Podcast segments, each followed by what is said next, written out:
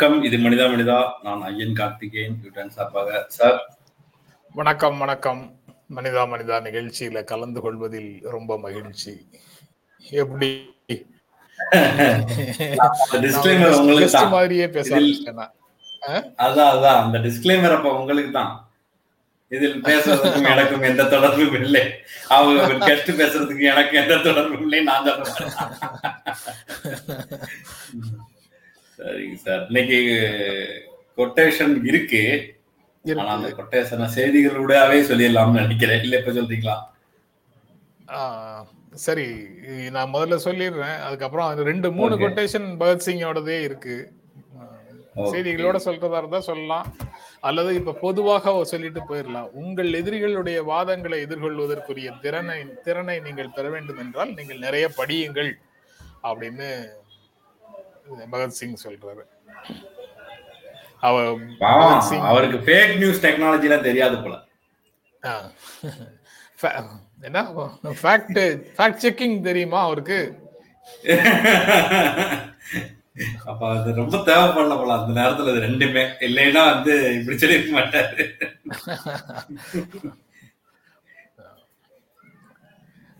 அதான் எதிரிகளுடைய வாதங்களை எதிர்கொள்வது அப்படிங்கிறதுக்கு நிறைய படிக்கணும்னு சொல்றாரு. ரொம்ப இ- இன்றைய காலகட்டத்துக்கு ரொம்ப ரொம்ப பொருத்தமான ஒரு கோட்டாக இருக்குது அப்படின்னு நினைக்கிறேன். அதுவும் நான் புதிதாக விருந்தினர்களாக விவாதங்கள்ல பங்கேற்கிறதுக்கான புதிய பயிற்சியை நான் பெற்றுக்கொண்டிருக்கிறேன் உங்களிடம். அந்த இந்த சூழல்ல எனக்கு வந்து நிறைய படியுங்கள்னு எனக்கு வந்து ஒரு ஆலோசனையை அந்த மேற்கோள் சொல்லுது அப்படின்னு நான் எடுத்துக்கிறேன். நீங்க தான் ஏடிஎம்கே ஸ்போக்ஸ் பர்சன் போறீங்கன்னு ஒருத்தர் கமெண்ட் போட்டிருக்காப்ல இன்னொருத்தர் ஏடிஎம்கேவா டிஎம்கேவான்னு கேட்டிருக்காப்ல ஏடிஎம்கேக்கா அல்லது இரண்டுமே. இரண்டு இரண்டுக்குமே ஒரே ஸ்போக்ஸ் பர்சன் இருக்க முடியுமா? இப்படி அடுக்கடுக்காக பல கேள்விகள் அடுத்தடுத்து நம்ம கமெண்ட் போட்டு அத ஒரு அத பெப்பாக்கணுமா ஓகே பத்து செய்தியை பார்த்துடலாம். சரி. ஸ்டெர்லைட்டோட மூலப்பொருட்களை வெளியேற்றுறதுக்கு அனுமதி இல்லை அப்படின்னு சொல்லி தமிழக அரசு ஹைகோர்ட்ல தெரிவிச்சிருக்கிறாங்க. அதில் இருக்கிற பொருட்கள்லாம் எடுக்கணும்னு சொல்லும்போது அதெல்லாம் முடியாது. அது ஏகப்பட்ட விஷயங்கள் பெண்டிங்ல இருக்கு. அப்படியெல்லாம் அனுமதிக்க முடியாதுன்னு சொல்லியிருக்காங்க. ஆனால் அவங்க அந்த ஆக்சிஜன் எல்லாம் வேற தயாரிச்சாங்க. அப்போ இதெல்லாம் வெளியே எடுத்துட்டு போகாம உள்ளே வச்சிருந்தாங்களான்றது தெரியலை. மக்கள் சொத்தை சேதப்படுத்திய கட்சியை தப்பிக்க விடாதீர்கள் அப்படின்னு சொல்லி பாமக பற்றி ஹைகோர்ட்ல ஒரு கமெண்ட் வந்திருக்கு. அது நம்ம செய்திகளை விரிவாக பார்க்கிருக்கிறோம் மதம் மதம் மாற்றுவதுதான் அமேசான் நோக்கம். அமேசான் கம்பெனியோட நோக்கம் வந்து பொருள் விற்கிறது அப்படிலாம் நீங்க நினைச்சிட்டு இருந்திருப்பீங்க இத்தனை நாளா. அதெல்லாம் ஒன்றும் கிடையாது. அது வந்திருக்கிறதோட நோக்கம் வந்து மதம் மாத்துறதுக்கு தானே ஆர்எஸ்எஸ் சொல்லுது. நான் கூட சோப் சீப்ல இருந்து எல்லாத்தையும் எடுத்துக்கிட்டு இருக்க நினைச்சிட்டு இருந்தேன். பஞ்ச அந்த பத்திரிகையில அவங்க சொல்றாங்க. அங்கதான் முதல்ல இன்ஃபோசிஸுக்கு தேசபக்தி இல்லை அப்படிங்கிற உண்மை தெரிந்தது. அங்க இருந்து தான் அந்த உண்மை தெரிஞ்சது. இப்போவும் இது கிழக்கிந்திய கம்பெனி டூ பாயிண்ட் ஓ அப்படின்னு சொல்லியிருக்கிறாங்க அமேசானை. அதாவது அதுக்கு யார் அனுமதி கொடுத்தது? யாரா இருக்கும்? யாரா இருக்கும்? எனக்கு தெரியல. ஒரு வெளிநாட்டு கம்பெனி மதமாற்ற சக்தி கிழக்கிய இந்திய கம்பெனி டூ பாயிண்ட் ஜீரோவுக்கு யார் அனுமதி கொடுத்தது? ஏன் அதை வந்து தடை விதிக்காம இருக்காங்க? இந்த மாதிரியான கேள்வியெல்லாம் எனக்கு தோணுது சார். ஒருவேளை என்னையும் தெரிஞ்சு சேர்த்துருவாங்களோ என்னமோ தெரியல. கேள்விகள் வந்தா அதை உள்ளேயே வச்சிருக்கணும். கேட்கவே கூடாது அப்படின்னு சொல்றீங்களா? அப்படிலாம் இல்ல. நீங்க அதெல்லாம் பத்தி கவலையப்பட வேண்டியது இல்ல கார்த்தி ஜோ பைடனும் நம்ம பிரதமர் நரேந்திர மோடியும் சந்திச்சு பேசும்போது democracy Indian democracy is the mother of democracies அப்படின்னு நம்ம பிரதமர் சொல்லிட்டு வந்திருக்கிறாரு. இந்திய ஜனநாயகத்துல இருக்கக்கூடிய சிறப்பான கூறுகள் எல்லாவற்றையும் சொல்லியிருக்கிறாரு. சாதாரண மனிதர்கள் வந்து மிகச்சிறந்த இடங்களுக்கு வந்து சேர முடியுங்கிறது இந்திய இந்திய ஜனநாயகத்தினுடைய அழகு அப்படின்னு சொல்லியிருக்காரு. அதனால இந்திய ஜனநாயகத்தினுடைய அழகு சாதாரண மனிதர்கள் அந்த அழகான விஷயத்தை பயன்படுத்தி வந்ததுக்கு பிறகு ஏற்கனவே இருக்கிற பணக்காரர்களுக்கு மட்டும் வேலை செஞ்சுட்டோம். அவரோட சேர்ந்து வேலை செஞ்சிட்டல. அது எப்படி அப்படிலாம் பேச முடியுமா? அருப்புக்கோட்டையில இருந்து ஒரு சாமானியனின் குரல் வரும்ல? அதுக்கு எப்படி யாரு பதில் சொல்றது. மக்களுக்கு சுகாதார அடையாள டிஜிட்டல் அட்டை. மக்களுக்கு வந்து சுகாதார அடையாள டிஜிட்டல் அட்டை திட்டத்தை வந்து. தொடங்கி வச்சிருக்காரு உம், என்ன டிஜிட்டல் இந்தியானாவே கொஞ்சம் பதட்டமா தான் இருக்கு. ஆனா இது ஏதாவது நல்லது செய்யும்னு நம்புவோம் உள்ளாட்சி தேர்தல் சுவர் விளம்பரத்துக்கு தடை. நல்ல விஷயமாக தெரிகிறது. அது ஏன் உள்ளாட்சி தேர்தலுக்கு மட்டுமான பாகுபாடுன்னு எனக்கு தெரியல. எல்லா நேரத்திலயும் தவற காப்பாத்தலாம்.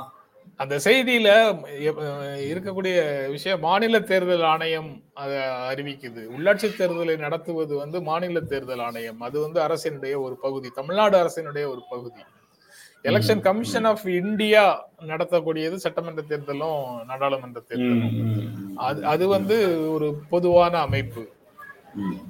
அவங்களே வந்து நிறைய விஷயங்கள்ல கொண்டு வந்து சுவர் விளம்பரங்களே கிட்டத்தட்ட அதாவது ஓனருடைய ஒப்புதலோட தான் அங்க ஏதாவது ஏதாவது எழுத்துக்கள் இருக்கலாம். அவர்களை ஒரு எழு அனுமதி இல்லாமல் எழுதுவதற்கு தடை அப்படின்னு பல்வேறு விஷயங்கள்ல அதை போட்டு நெருக்கி கிட்டத்தட்ட சுவர் விளம்பரத்துக்கு தடைங்கிற நிலைமையை அவங்களும் அங்க கொண்டு வந்திருக்கிறாங்க. ஆனால் இங்க வந்து பண்ணவே கூடாது அப்படின்னு சொல்லியிருக்காங்க அப்படின்னா நம்ம சுவர்ல நம்ம தொகுதியினுடைய வேட்பாளர் நம்ம பகுதியினுடைய த- தலைவர் தலைவர் பொறுப்புக்கு நிற்கிறது யாரு? அப்படின்னு எல்லாம் நம்ம சுவர் விளம்பரத்தை பார்த்து தெரிந்து கொள்ள முடியாது அப்படின்றது இதுல இருந்து தெரிகிறது. அந்தந்த அது- ஊர்ல உள்ள சுவர்கள்ல அதை பார்க்கவே முடியாது அப்படின்னு அர்த்தமா அதுக்கு? சென்சிட்டிவான ஒரு ஏரியா தான். ஆ. எப்படி தெரிந்து கொள்வோம்? மக்கள் எப்படி தெரிந்து கொள்வார்கள்? அப்படின்னு ஒண்ணு பார்க்கணும். பயங்கர சென்சிட்டிவான ஒரு ஏரியா தான் அது. ஏன்னா வந்து கம்பேரிட்டிவ்லி ரொம்ப பிரச்சனைகள் அதிகமா இருக்கிறது இதுல தான் நடக்கும். இந்த பெரிய தேர்தலில் வர்ற பிரச்சனையை விட இந்த லோக்கல் பாடி எலெக்ஷன்ல வந்து நிறைய கலவரங்களும் சண்டைகளும் வர்றதுக்கான வாய்ப்பு அதிகம். அந்த மாதிரியான விஷயத்த நம்ம கடந்த காலத்திலையும் பார்த்துருக்கோம். அந்த நேரத்தில் இது மாதிரியான விஷயங்களை எல்லாம் தவிர்ப்பதற்கு முயற்சி எடுத்திருப்பதுங்கிறதே ஒரு நல்ல விஷயம் வரவேற்புக்குரிய விஷயமா தான் இருக்கு. அப்புறம் தேவ்சந்த் வந்து பத்து டாலர் கட்டியிருக்கிறாரு. நன்றி. நன்றி நன்றி அப்புறம் நம்ம செய்திகளுக்குள்ள போறதுக்கு வேற உங்க செய்தி இந்த நவநீத கிருஷ்ணன் நவநீத கண்ணனுடைய இதுக்கு பதில் சொல்லிட்டு அடுத்த செய்திக்குள்ள போலாம். செய்திகளுக்குள்ள போறதுக்கு முன்னாடி இதுக்கு பதில். சொல்லணும்னு நினைச்சேன். நீங்களும் தான் சொல்லணும். அங்க ஆக்ரோஷமா பேசுறீங்களாம்ல அங்க நீங்க? இங்க வந்து நம்ம அமைதியா பேசிட்டு அங்க ஆக்கிரமசமா பேசுறோமா? ஆமா இப்ப வந்து இப்ப சாருக்கும் எனக்கும் கருத்து வந்து வேறுபாடு வந்திருக்கு. அப்போ வந்து அது அது வெறும் கருத்து முரணாக மட்டும் நிக்குது.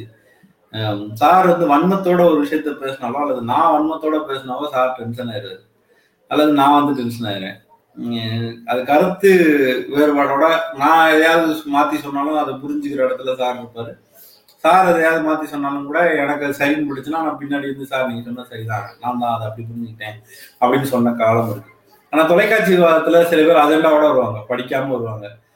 அவங்க தங்களுக்கு தேவையானது மட்டும் படிச்சுட்டு வருவாங்க. மக்களுக்கு எதிரான விஷயத்த பேசுவாங்க.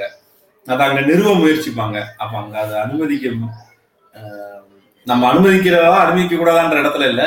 ஆனா அதுக்கு ஸ்ட்ராங்கான மறுப்பு சொல்வதற்கான வாய்ப்பு பெற்றவர்களாக இருக்கும். அதனால இயல்பாக அந்த ஆக்ரோஷம் வந்துருதுன்னு நினைக்கிறேன்.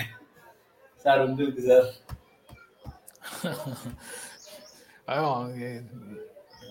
நான் பதில் சொல்லணுமா அதுக்கு நான் சொல்றதுக்கு உங்கள் ஆரம்பிச்சு தான் என்னை கேட்டிருக்காரு. நான் இந்த வாரம் கூட வரல நானு. ஒண்ணு ஒண்ணும் இல்ல. அதாவது ஐயன் கார்த்திகேயன் மாதிரி நண்பர்கள் அல்லது வேறு யாராவது இங்க வரக்கூடிய நண்பர்கள் அவர்களுடைய கருத்துக்களை பொருள் சார்ந்து பேசும்போது அவை கிட்டத்தட்ட அமைதியாக போற மாதிரி தான் எனக்கும் உணர்வு இருக்குது. அதுல இருக்கக்கூடிய வேறுபாடுகளை வேகமாக பேசினால் கூட அது வந்து பெரிய அளவுல எமோஷனலாக மாறுறது இல்லை எமோஷனலாக மாறக்கூடியது எப்போ வருதுன்னா நீங்க வந்து யாராவது ஒருவரை அவர் வந்து தவறாக பேசக்கூடியவராகவே இருந்தா கூட யாராவது ஒருவரை வந்து டார்கெட் பண்ணி அடிக்கிறது அல்லது சரியாக பேசக்கூடிய நபரை உங்களுக்கு நெருக்கடி கொடுக்கிறார் என்பதற்காக அவரை வந்து குறிவச்சு அடிக்கிறது. உண்மைக்கு புறம்பாக அதாவது இந்தியாவை உயிர்ப்பதற்கு இந்த லிபரலைசேஷன் பிரைவேடைசேஷன் குளோபலைசேஷன் தான் காரணம். அது அது ஒன்று தான் தீர்வு. அது தவிர வேற வழியே கிடையாது அப்படின்னு மன்மோகன் சிங் கொண்டு வராரு. மன்மோகன் சிங் அதை பத்தி பேசுறாரு.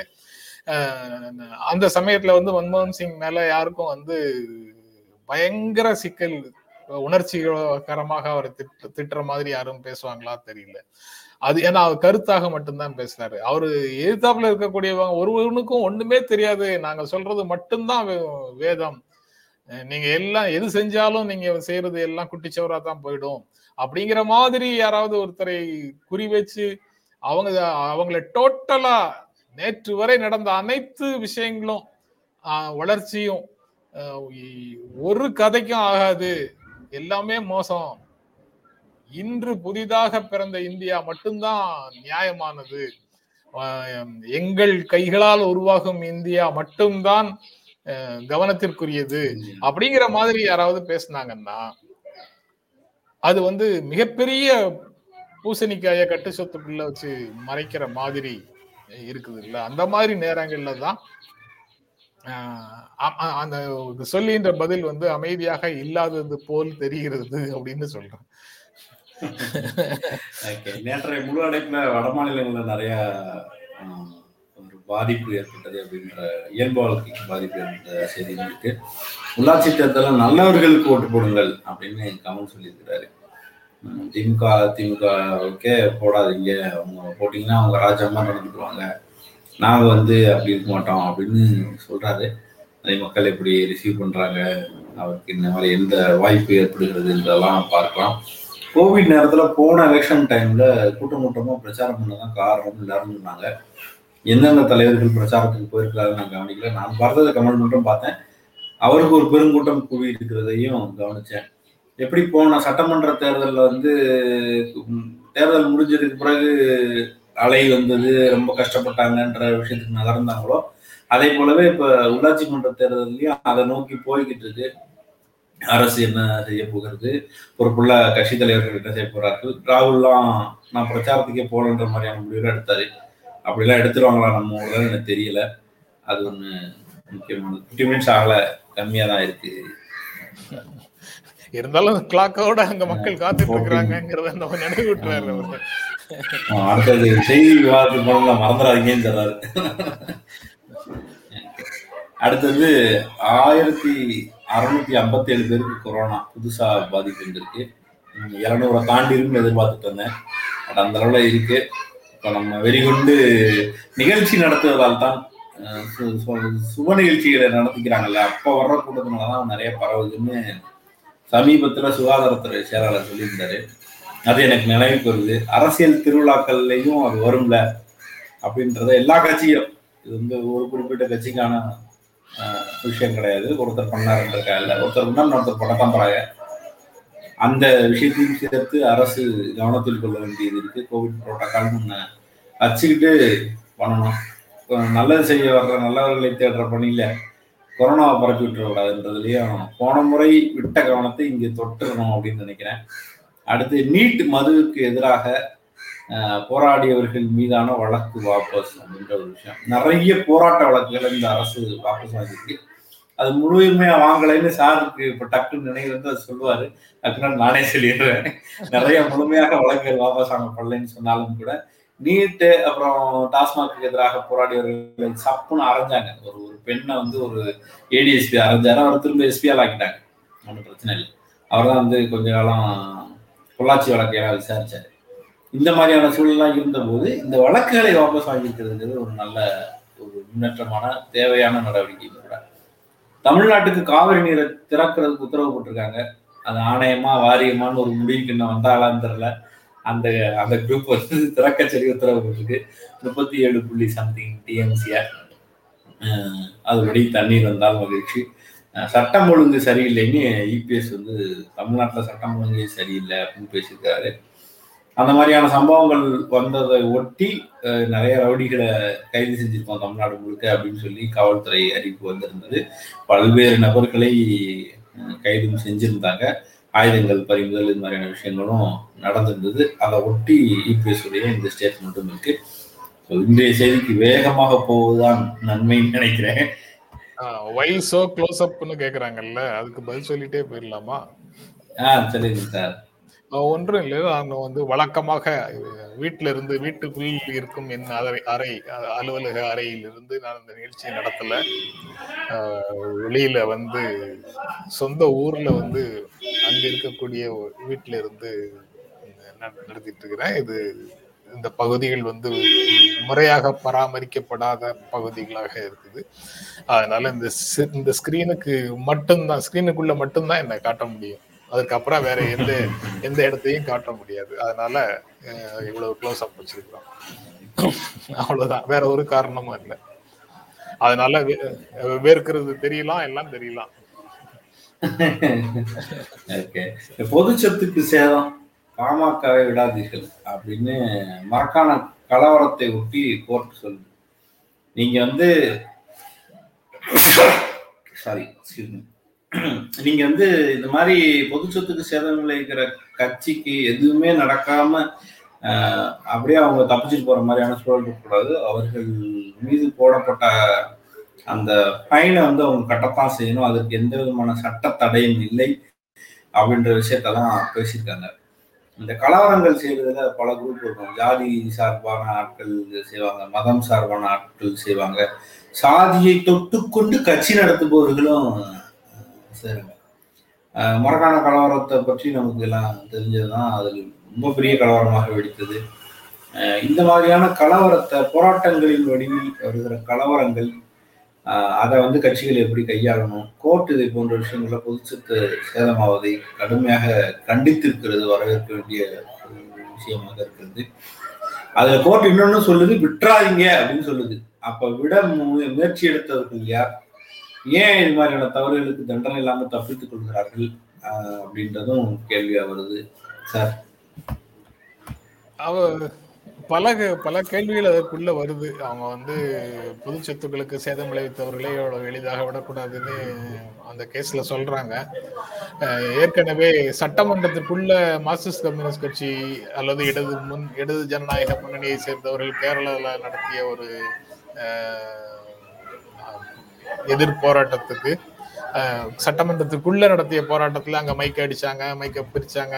அப்படிங்கிற மாதிரி பிரச்சனைகள் எல்லாவற்றுக்கும் அந்த கல வழக்குகளை வாபஸ் பெறுவதை அனுமதிக்க முடியாது. உயர்நீதிமன்றத்தில் பெர்மிஷன் வாங்கிட்டு தான் நீங்க வாபஸ் பெறணும் அப்படின்னு எல்லாம் அந்த வழக்குல உச்சநீதிமன்றம் வரைக்கும் போய் சொன்னாங்க. இது எல்லாமே வந்து இந்த போராட்ட வடி வ- வடிவங்கள் குறித்து சமூகத்துல கருத்துக்கள் மாறிக்கொண்டிருக்கின்றன அப்படிங்கிறதுக்கான ஒரு அடையாளமாக நான் நினைக்கிறேன். அதனால அதுக்கு தகுந்த மாதிரி கட்சிகளும் தங்களை மாற்றிக்கொள்ள வேண்டும் அப்படின்னு நினைக்கிறேன். இது அறுபதுகள்லயும் எழுபதுகள்லயும் இதே மாதிரி நடந்த நிகழ்வுகள் வந்து சகஜமாக கடந்து போயிருக்க கூடும் அப்ப மட்டும் இதெல்லாம் வந்து ஏற்றுக்கொள்ளப்பட்டதா அப்படின்னு கேட்டீங்கன்னா ஏற்றுக்கொள்ளப்பட்டதுன்னு சொல்ல முடியாது. ஆனா இப்படி போராட்ட இந்த போராட்டங்களை அன்று ஆட்சியில் இருக்கக்கூடிய இருந்தவர்கள் இயல்பாக எடுத்துக்கொண்டு இயல்பாகன்னா சரி ஏதோ ஒரு அவர்களுடைய உணர்வுகளை வெளிப்படுத்துவதற்கான போராட்டம் நடத்துறாங்க. லெட் தம் ஃப்ரீக் அவுட் அப்படின்னு அந்த ஸ்டீம் வந்து வெளியில ப்ரெஷர் குக்கர்ல வெளி வெளியேறும்ல அந்த மாதிரி அவங்க இந்த போராட்டங்களை பார்த்துட்டு அதுக்கப்புறம் இயல்பாக கடந்து போனார்கள். இப்போது சமூகம் வந்து அப்படி கடந்து செல்வதற்காக தயாராக இல்லை அப்படிங்கிறது இந்த மாதிரி கருத்துக்கள்ல இருந்து புரியுது இப்போது வளர்ந்து வரும் தலைமுறையும் இந்த விஷயங்களை இப்படித்தான் எடுத்துக்கொள்கிறார்கள். இப்போ நீதிமன்றம் என்ன பேசியிருக்குதோ அது வந்து மிகச் சரியானது அப்படிங்கிற வகையில தான் எடுத்துக்கொள்கிறார்கள் அப்படின்னு நினைக்கிறேன் அப்படின்னு நினைக்கிறேன்.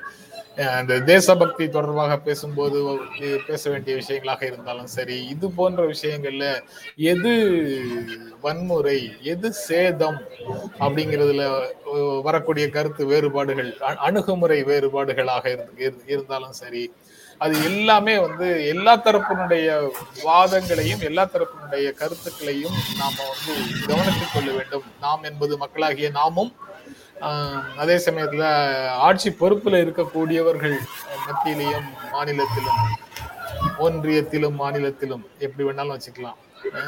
நீங்க இருக்கக்கூடியவர்கள் மக்கள் எல்லாருமே ஸ்டேக் ஹோல்டர்ஸுடைய கருத்துக்களை உள்வாங்கி பரிசீலித்து அதற்கு பிறகு முடிவெடுக்க வேண்டும் அப்படிங்கிறத வலியுறுத்திக்கிட்டே இருக்குது.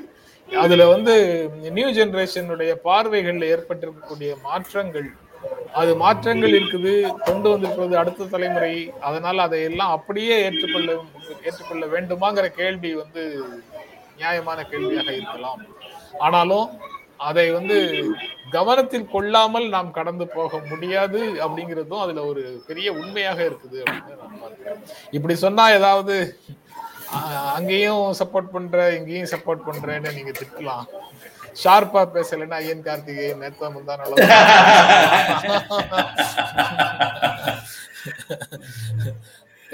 என்ன செய்யறது? எல்லா பக்கத்துலயும் அங்கங்க சில சில நல்ல விஷயங்கள் இருக்கிறதாக தெரியுது. அதனால அதையெல்லாம் உங்களோட பகிர்ந்து கொள்ற முயற்சியில நான் இருக்கிறேன் அவ்வளவுதான் Can சரியா talk more about PM care forgery and uh, US snubbing Mr. Modi diplomatically?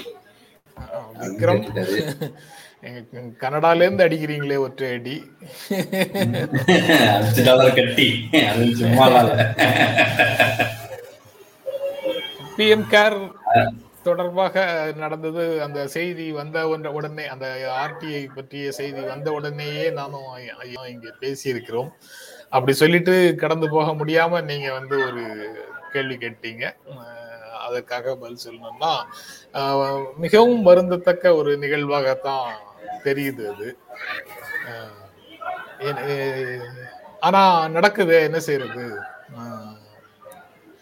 அரசினுடைய எம்பளம் அப்புறம் பிரைம் மினிஸ்டருடைய ஃபோட்டோ எல்லாவற்றையுமே தான் போட்டு அந்த ஃபண்ட் வந்து கிரியேட் பண்ணப்பட்டு இருக்கிறது அது அதற்கான தளங்களுக்கு அதில் வேலை செய்யக்கூடியவர்கள் விட அரசு அதிகாரிகளாக இருக்கிறார்கள். மதிப்பூதியத்தின் அடிப்படையில் நான் பணி செய்கிறேன். ஆனதோரியத்தின் அடிப்படையில் நான் பணி செய்கிறேன்.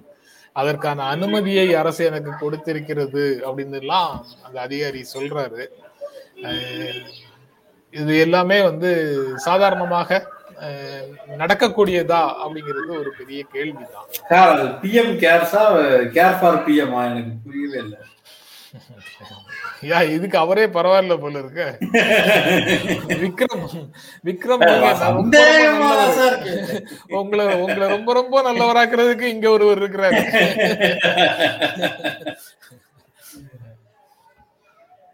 முன்னாடி அளவுக்கு மோசம் இல்லைன்னு நினைக்கிறேன் அஹ், கோமதி. அடுத்து வந்து அடுத்த செய்திக்கு போயிடலாம். முதல் செய்தியிலேயே நேரம் ஆயிடுச்சுன்னா அடுத்த ஒரு மணி அடிக்கிறது இல்ல. இதுவும் போராட்டம் மட்டும்தான் போராட்டம் தோல்வி அப்படின்னு சொல்றாரு அண்ணாமலை. வச்சு. இதுதான் ரொம்ப அந்த. உயர்நீதிமன்றத்தினுடைய தீர்ப்போட சேர்த்து வருது. அடுத்த தலைமுறை முன்வைக்கக்கூடிய கருத்துக்கள்னு பேசுறோம்ல அந்த அது அதுல இதெல்லாம் தான் பார்க்க வேண்டியது இருக்கு. போராட்டம் தோல்வி அப்படின்னு சொல்றாரு. அவர் எதன் அடிப்படையில் அதை சொல்றாரு அப்படிங்கிற கேள்வி வந்து அங்கிருந்து தான் வருது அதில் அதுல பங்கேற்கக்கூடிய மக்களுடைய எண்ணிக்கையை வச்சா இயல்பு வாழ்க்கை பாதித்ததா பாதிக்கலையா என்பதை வச்சா அல்லது மக்கள் வீதிக்கு வந்து போராடுகிறார்கள் என்பதை வைத்தா அல்லது போக்குவரத்து ஸ்தம்பித்தது எங்கேயும் பஸ்ஸே ஓடலை அப்படின்னு சொல்றத வச்சா அங்கேயும் இங்கேயுமாக மக்கள் கூட்டம் கையில் ஆயுதங்களோட அல்லது தடிகளோட அல்லது எதுவுமே இல்லாமல் அங்கேயும் இங்கேயுமாக மக்கள் ஓடி அதை நிறுத்து இதை இதை சாத்து அப்படின்னு சொல்றதுல இருந்து வருதா அந்த முடிவு? இதையெல்லாம் மீடியாக்கள் எப்படி ஹேண்டில் பண்ணுது? அது வந்து ஒரு பத்து பேர் அஞ்சு பேருன்னு இருக்கக்கூடியவர்கள் ஒரு உருவ பொம்மையை எரிச்சால் கூட பெரிய மாபெரும் எழுச்சியாக அதை ஷூட் பண்ணி போடுற சில மீடியாக்கள். இது போன்ற போராட்டங்கள் நடக்கும்போது அஹ், அதே மாதிரி எங்கெங்கெல்லாம் ஆர்ப்பாட்டம் நடக்குதோ அதையெல்லாம் தொகுத்து ஒரு செய்தியாக கொடுக்கறாங்களா? இப்படி இதற்குள்ள பல கேள்விகள் வருது அஹ், சார் ஆமா சார். இது இன்னைக்கு இது அஞ்சு எல்லாம் பேர் நடத்தின போராட்டம் பண்ண கட்சியில சில எம்எல்ஏக்கள் எல்லாம் வந்துடுறாங்களா இல்லையா? வர்றாங்க வர்றாங்க. அதுக்குள்ள இருக்கிற ஆற்றல் ஒளிந்து இருக்கிறது உங்களுக்கு தெரியல சார். அஞ்சு பேர் போராட்டத்துக்குள்ள ஒரு பேர் ஆற்றல் ஒளிந்து இருக்கு ஆஹ், வீதிக்கு வந்து போராடி வீதியில வந்து பல்வேறு விஷயங்களை எதிர்கொண்டு கட்சி நடத்திட்டு கட்சி நட கட்சி நடத்தி வளர்ந்த ஒரு கட்சியினுடைய கூட்டணியில அந்த நாலு பேரும் வந்திருக்கிறாங்க. என்ன செய்யறது திடீர் இல்ல திடீர்னு ஒரு அமைதி வருது இங்கேயே. என்ன விஷயம்? என்ன சார் இப்படி சொல்லிட்டீங்க என்னால தாங்க முடியல சார். அந்த பேராற்றலை நீங்க நம்ப மாட்டீங்க ஆக இதுல இதுல இருந்து தான் வந்து எது நான் இதை வந்து வேற ஒரு இடத்துல இருந்து பார்க்கணும்னு நினைக்கிறேன். பத்திரிகைகளுடைய இடத்துல இருந்து பார்க்க வேண்டியது அந்த நாள் நமக்கு வந்து பெரிய இந்த மாதிரியான ஒரு எதிர்க்கட்சிகளுடைய போராட்டத்திற்கு கொடுக்கப்பட்ட முக்கியத்துவம் தான் மிக முக்கியமா இருக்கு நான் கூட நேற்று நான் பதிவு செஞ்சிருந்தேன் ஒரு குறிப்பிட்ட பெரிய பத்திரிகை தன்னுடைய எட்டாவது பக்கத்திலேயோ பின் பின்னாடி ஏதோ ஒரு பக்கத்திலேயோ அதை பத்தி பதிவு செஞ்சிருந்தாங்க. அது என்ன பதிவு செஞ்சிருந்தாங்கன்னா அதற்கு எதிராக ஆளுங்கட்சி தரப்பிலிருந்து சொல்லப்பட்ட ஸ்டேட்மெண்ட்டை பதிவு செஞ்சிருந்தாங்க. அது நடக்குது. இந்தந்த கட்சியெல்லாம் பங்கேற்கிறது போன்ற எந்த விதமான தகவல்களும் இல்லை. விவசாயிகள் கலந்துக்கிறாங்க. இது மாதிரி விஷயங்கள் எதுவுமே இல்லை. அதற்கு எதிராக அந்த ஸ்டேட்மெண்ட் இருந்துச்சு. இன்னைக்கும் கூட நமக்கு அந்த எதிராக வந்த ஸ்டேட்மெண்ட் தான் கண்ணில் பெருசா பட்டிருக்கு. அண்ணாமலை அவர்களுடைய ஸ்டேட்மெண்ட் இல்ல வ- அஹ் வட ஆங்கில மாநிலங்களில் நான் தமிழ்ல தமிழ்லயே பார்த்தேன். வட மாநிலங்க சில வட மாநிலங்களில் சில இடங்கள்ல இயல்பு வாழ்க்கை பாதித்ததுன்னு செய்தி இருக்குது. எனக்கு அப்போ பார்க்கும்போது அதை பார்க்கும்போது அடுத்தாப்புல எனக்கு வரக்கூடிய கேள்வி கேரளால தமிழ்நாட்டுல மேற்கு வங்கத்துல மகாராஷ்டிரால இந்த மாதிரி இடங்கள்ல ஆளும் கட்சி அல்லது ஆளும் கூட்டணி இந்த போராட்டத்துக்கு ஆதரவு தெரிவிக்குது. ஆனா அந்த பகுதியில போராட்டம் நடக்கவில்லை என்றால் அதற்கு என்ன பொருள். அது அது- அதுல எதே இடைவெளி இருக்குதா? அல்லது ஆட்சியில் இருக்கக்கூடியவர்கள் போராட்டம் நடத்தக்கூடாது அப்படின்னு ஒரு புதிய பண்பாட்டை உருவாகி உருவாகி இருக்குதா? அல்லது அது அப்படி ஒரு பிரச்சனை முன்னாடி திமுக அரசுக்கு வந்தது. அப்படி இருக்கக்கூடிய சூழல்ல அதுல இருந்து ஆளும் அமை அரசுல அரசு பொறுப்புகள்ல இருக்கக்கூடியவர்களை தவிர மற்ற கட்சியில் இருக்கக்கூடிய மற்றவர்கள் அந்த போராட்டத்தில் பல கலந்து கொள்வதில் என்ன சிக்கல்? அப்படிங்கிற பல கேள்விகள் அதற்குள்ள வருது. யார் யார் பதில் சொல்லுவாங்கன்னு எனக்கு தெரியல. நம்மளே கேட்டு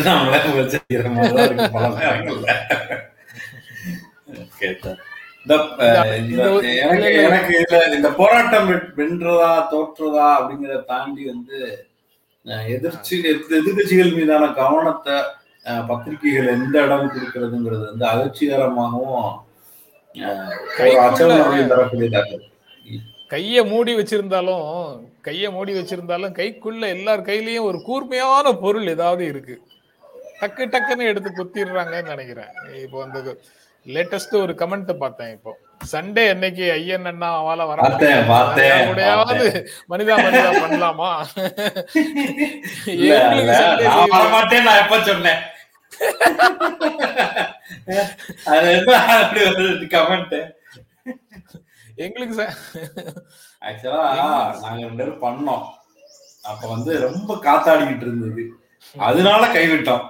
சரி நம்மளும் ஒரு நாள் பிரேக் எடுத்துக்கலாம் அப்படிங்கிறதுக்காக தான் அது விட்டோம்.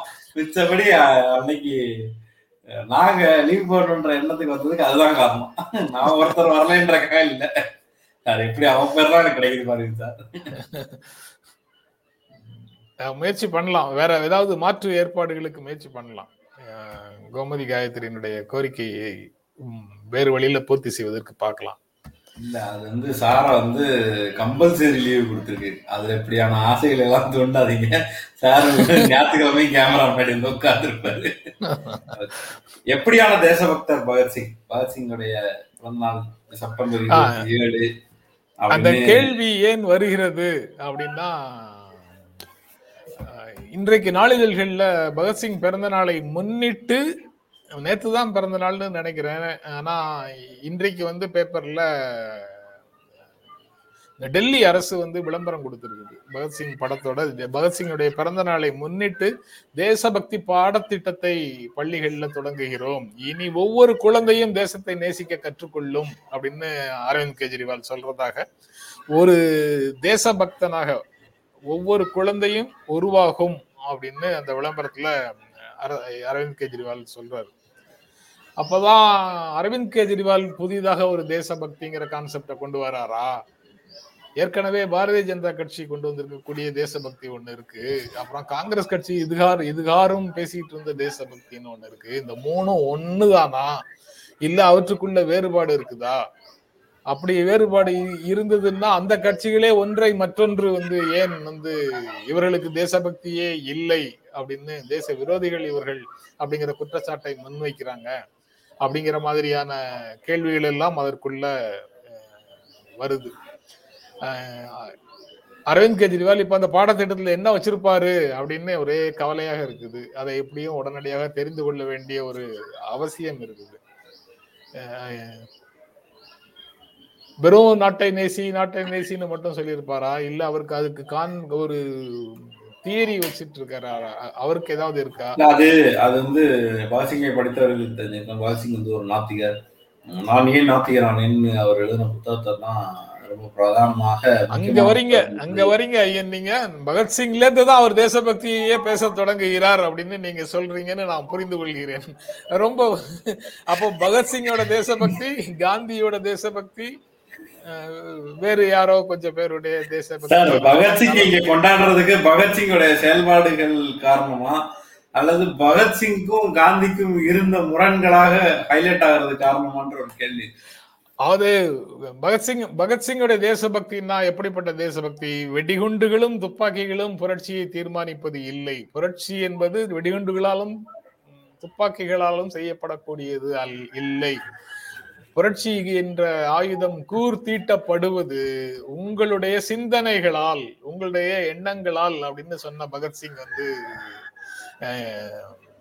நினைவுக்கு வர்றாரு. அந்த எண்ணங்களால் சிந்தனைகளால்னு சொல்லும்போது they may kill me but they can't kill my ideas அப்படின்னு சொல்றாரு.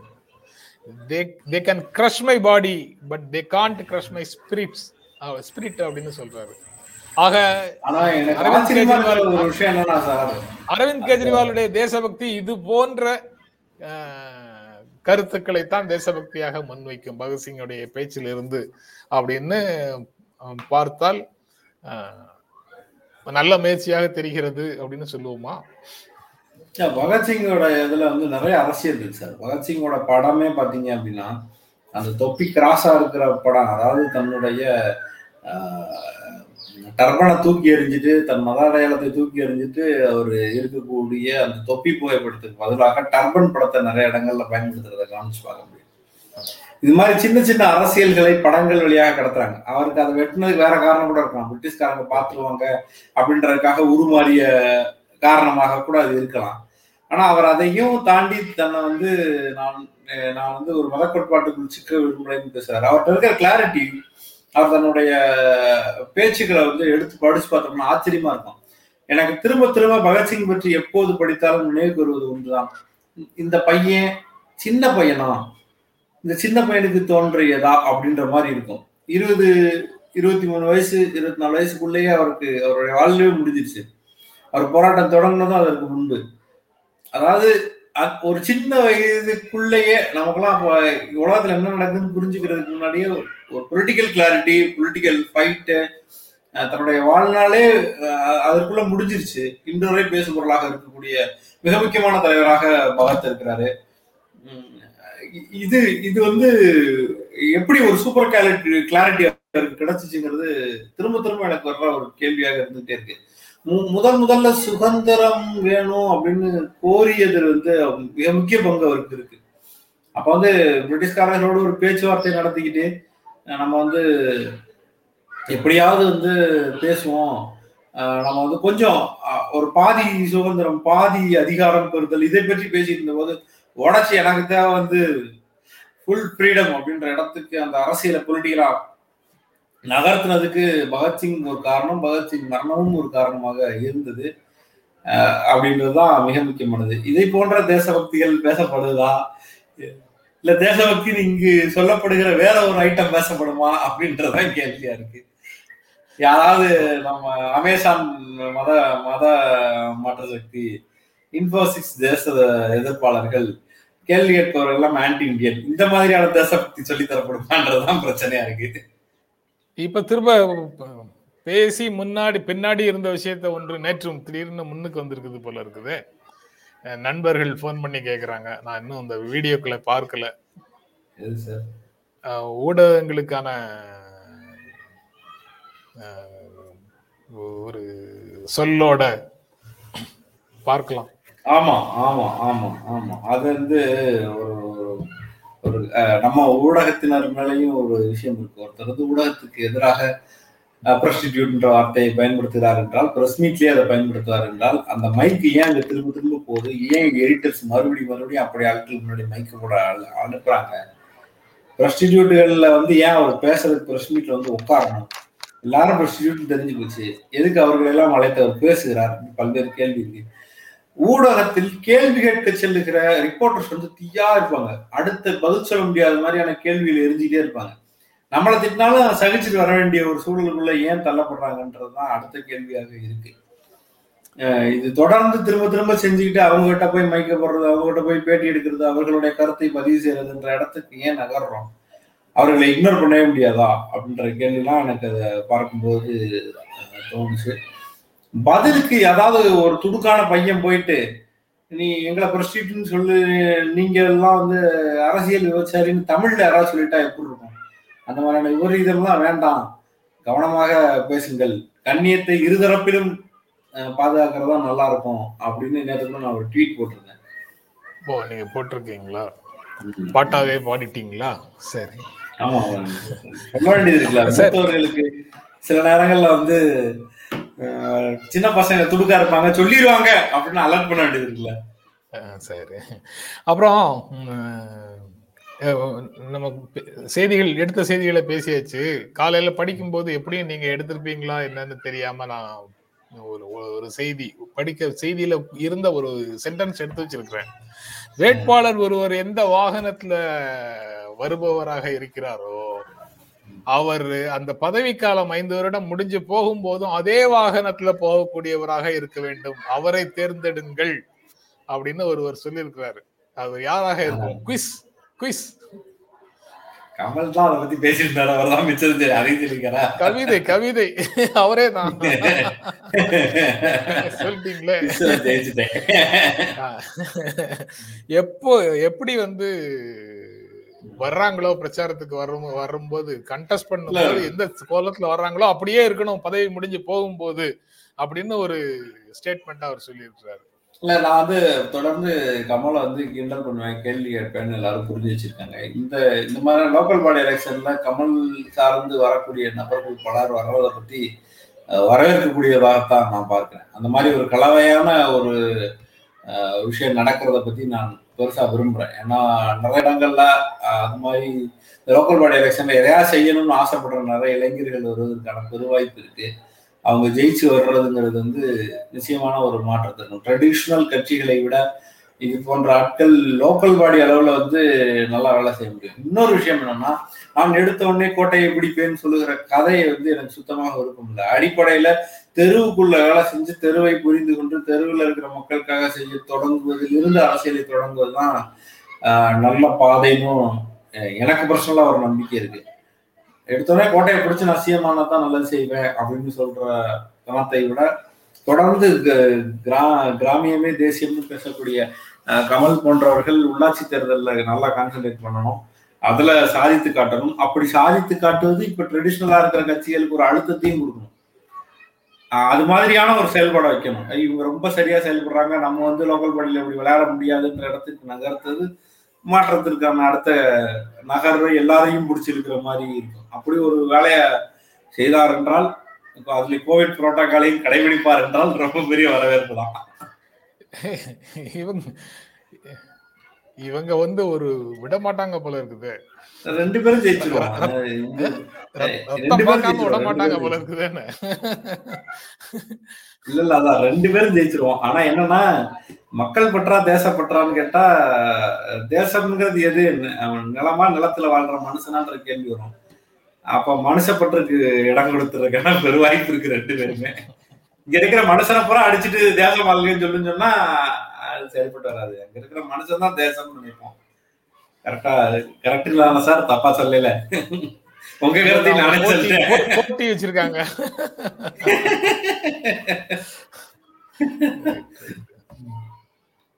அத ஒருத்தர் போட்டிருந்தார் சார் நீங்க கவனிச்சீங்களான்னு தெரியல. ரெண்டாம் சார் சத்தமா பேசினா நீங்க தான் சரண்டர் ஆயிருவீங்களே அப்படின்ட்டு. நிஜம்தான் சரண்டர் ஆயிரத்தான் செய்யறேன். நிஜம்தான் நிஜம்தான். சரண்டர் தான் ஆகிறேன்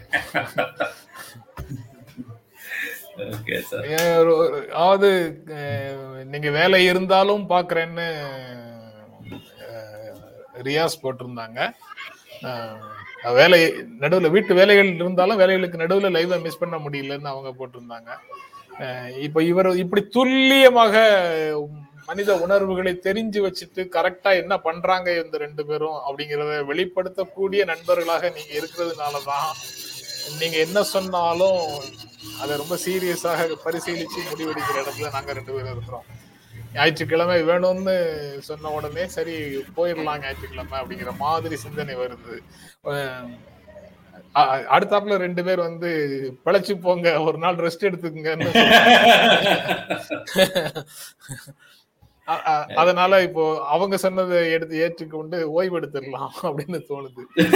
இன்னொருத்தர் ரெண்டும் இன்னொருத்தர் வேற ஒண்ணு பண்ணிட்டாரு சார். முப்பது நிமிஷத்தை தாண்டிட்டீங்கன்னு பெல் அடிச்சிட்டாரு. பெல் அடிச்சிட்டாரா? அப்ப முடிச்சிருவோம். ஒரே ஒரு விஷயம் இது உங்களுக்கு யோசிச்சு பாருங்க. சனிக்கிழமையே ஏதாவது ஒரு இதை ஷூட் பண்ணிட்டு ஒரு டிஸ்கஷன் ஷூட் பண்ணிட்டு ஞாயிற்றுக்கிழமை ஒன்பது மணிக்கு அதை ஸ்கெட் பண்ணிட்டு நாம ஓய்வெடுத்துடலாம். அப்படிங்கிறதும் ஒரு ஆப்ஷன் இரண்டு பேருக்கும் இரண்டு பேர் இரண்டு ஆலோசனைகளுக்கும் நடுவுல ஒரு ஆலோசனையாக அதை பரிசீலியுங்கள். அதற்கான வேலையை செய்ய முடியுமாங்கிறத பார்க்கலாம். ரைட் ரொம்ப நன்றி நன்றி கார்த்தி. எங்களுடைய வீடியோ உங்களை நேரடியாக வந்து சேரணும்னா ஜென்ரா மீடியாவை சப்ஸ்கிரைப் பண்ணுங்க. இது குறித்து நம்ம ரெண்டு பேரும் நன்றி சொல்ல மறந்துட்டோம். பார்த்துக்கிட்டு இருக்கிற இதுக்கு முன்னாடி இதுக்கப்புறம் பார்க்க போகிற எல்லா நண்பர்களுக்கும் நன்றி. அஹ் இருவருக்கும் அன்பும் நன்றியும். இன்னைக்கு நானே சொல்லி முடிச்சிடுறேன். நன்றி.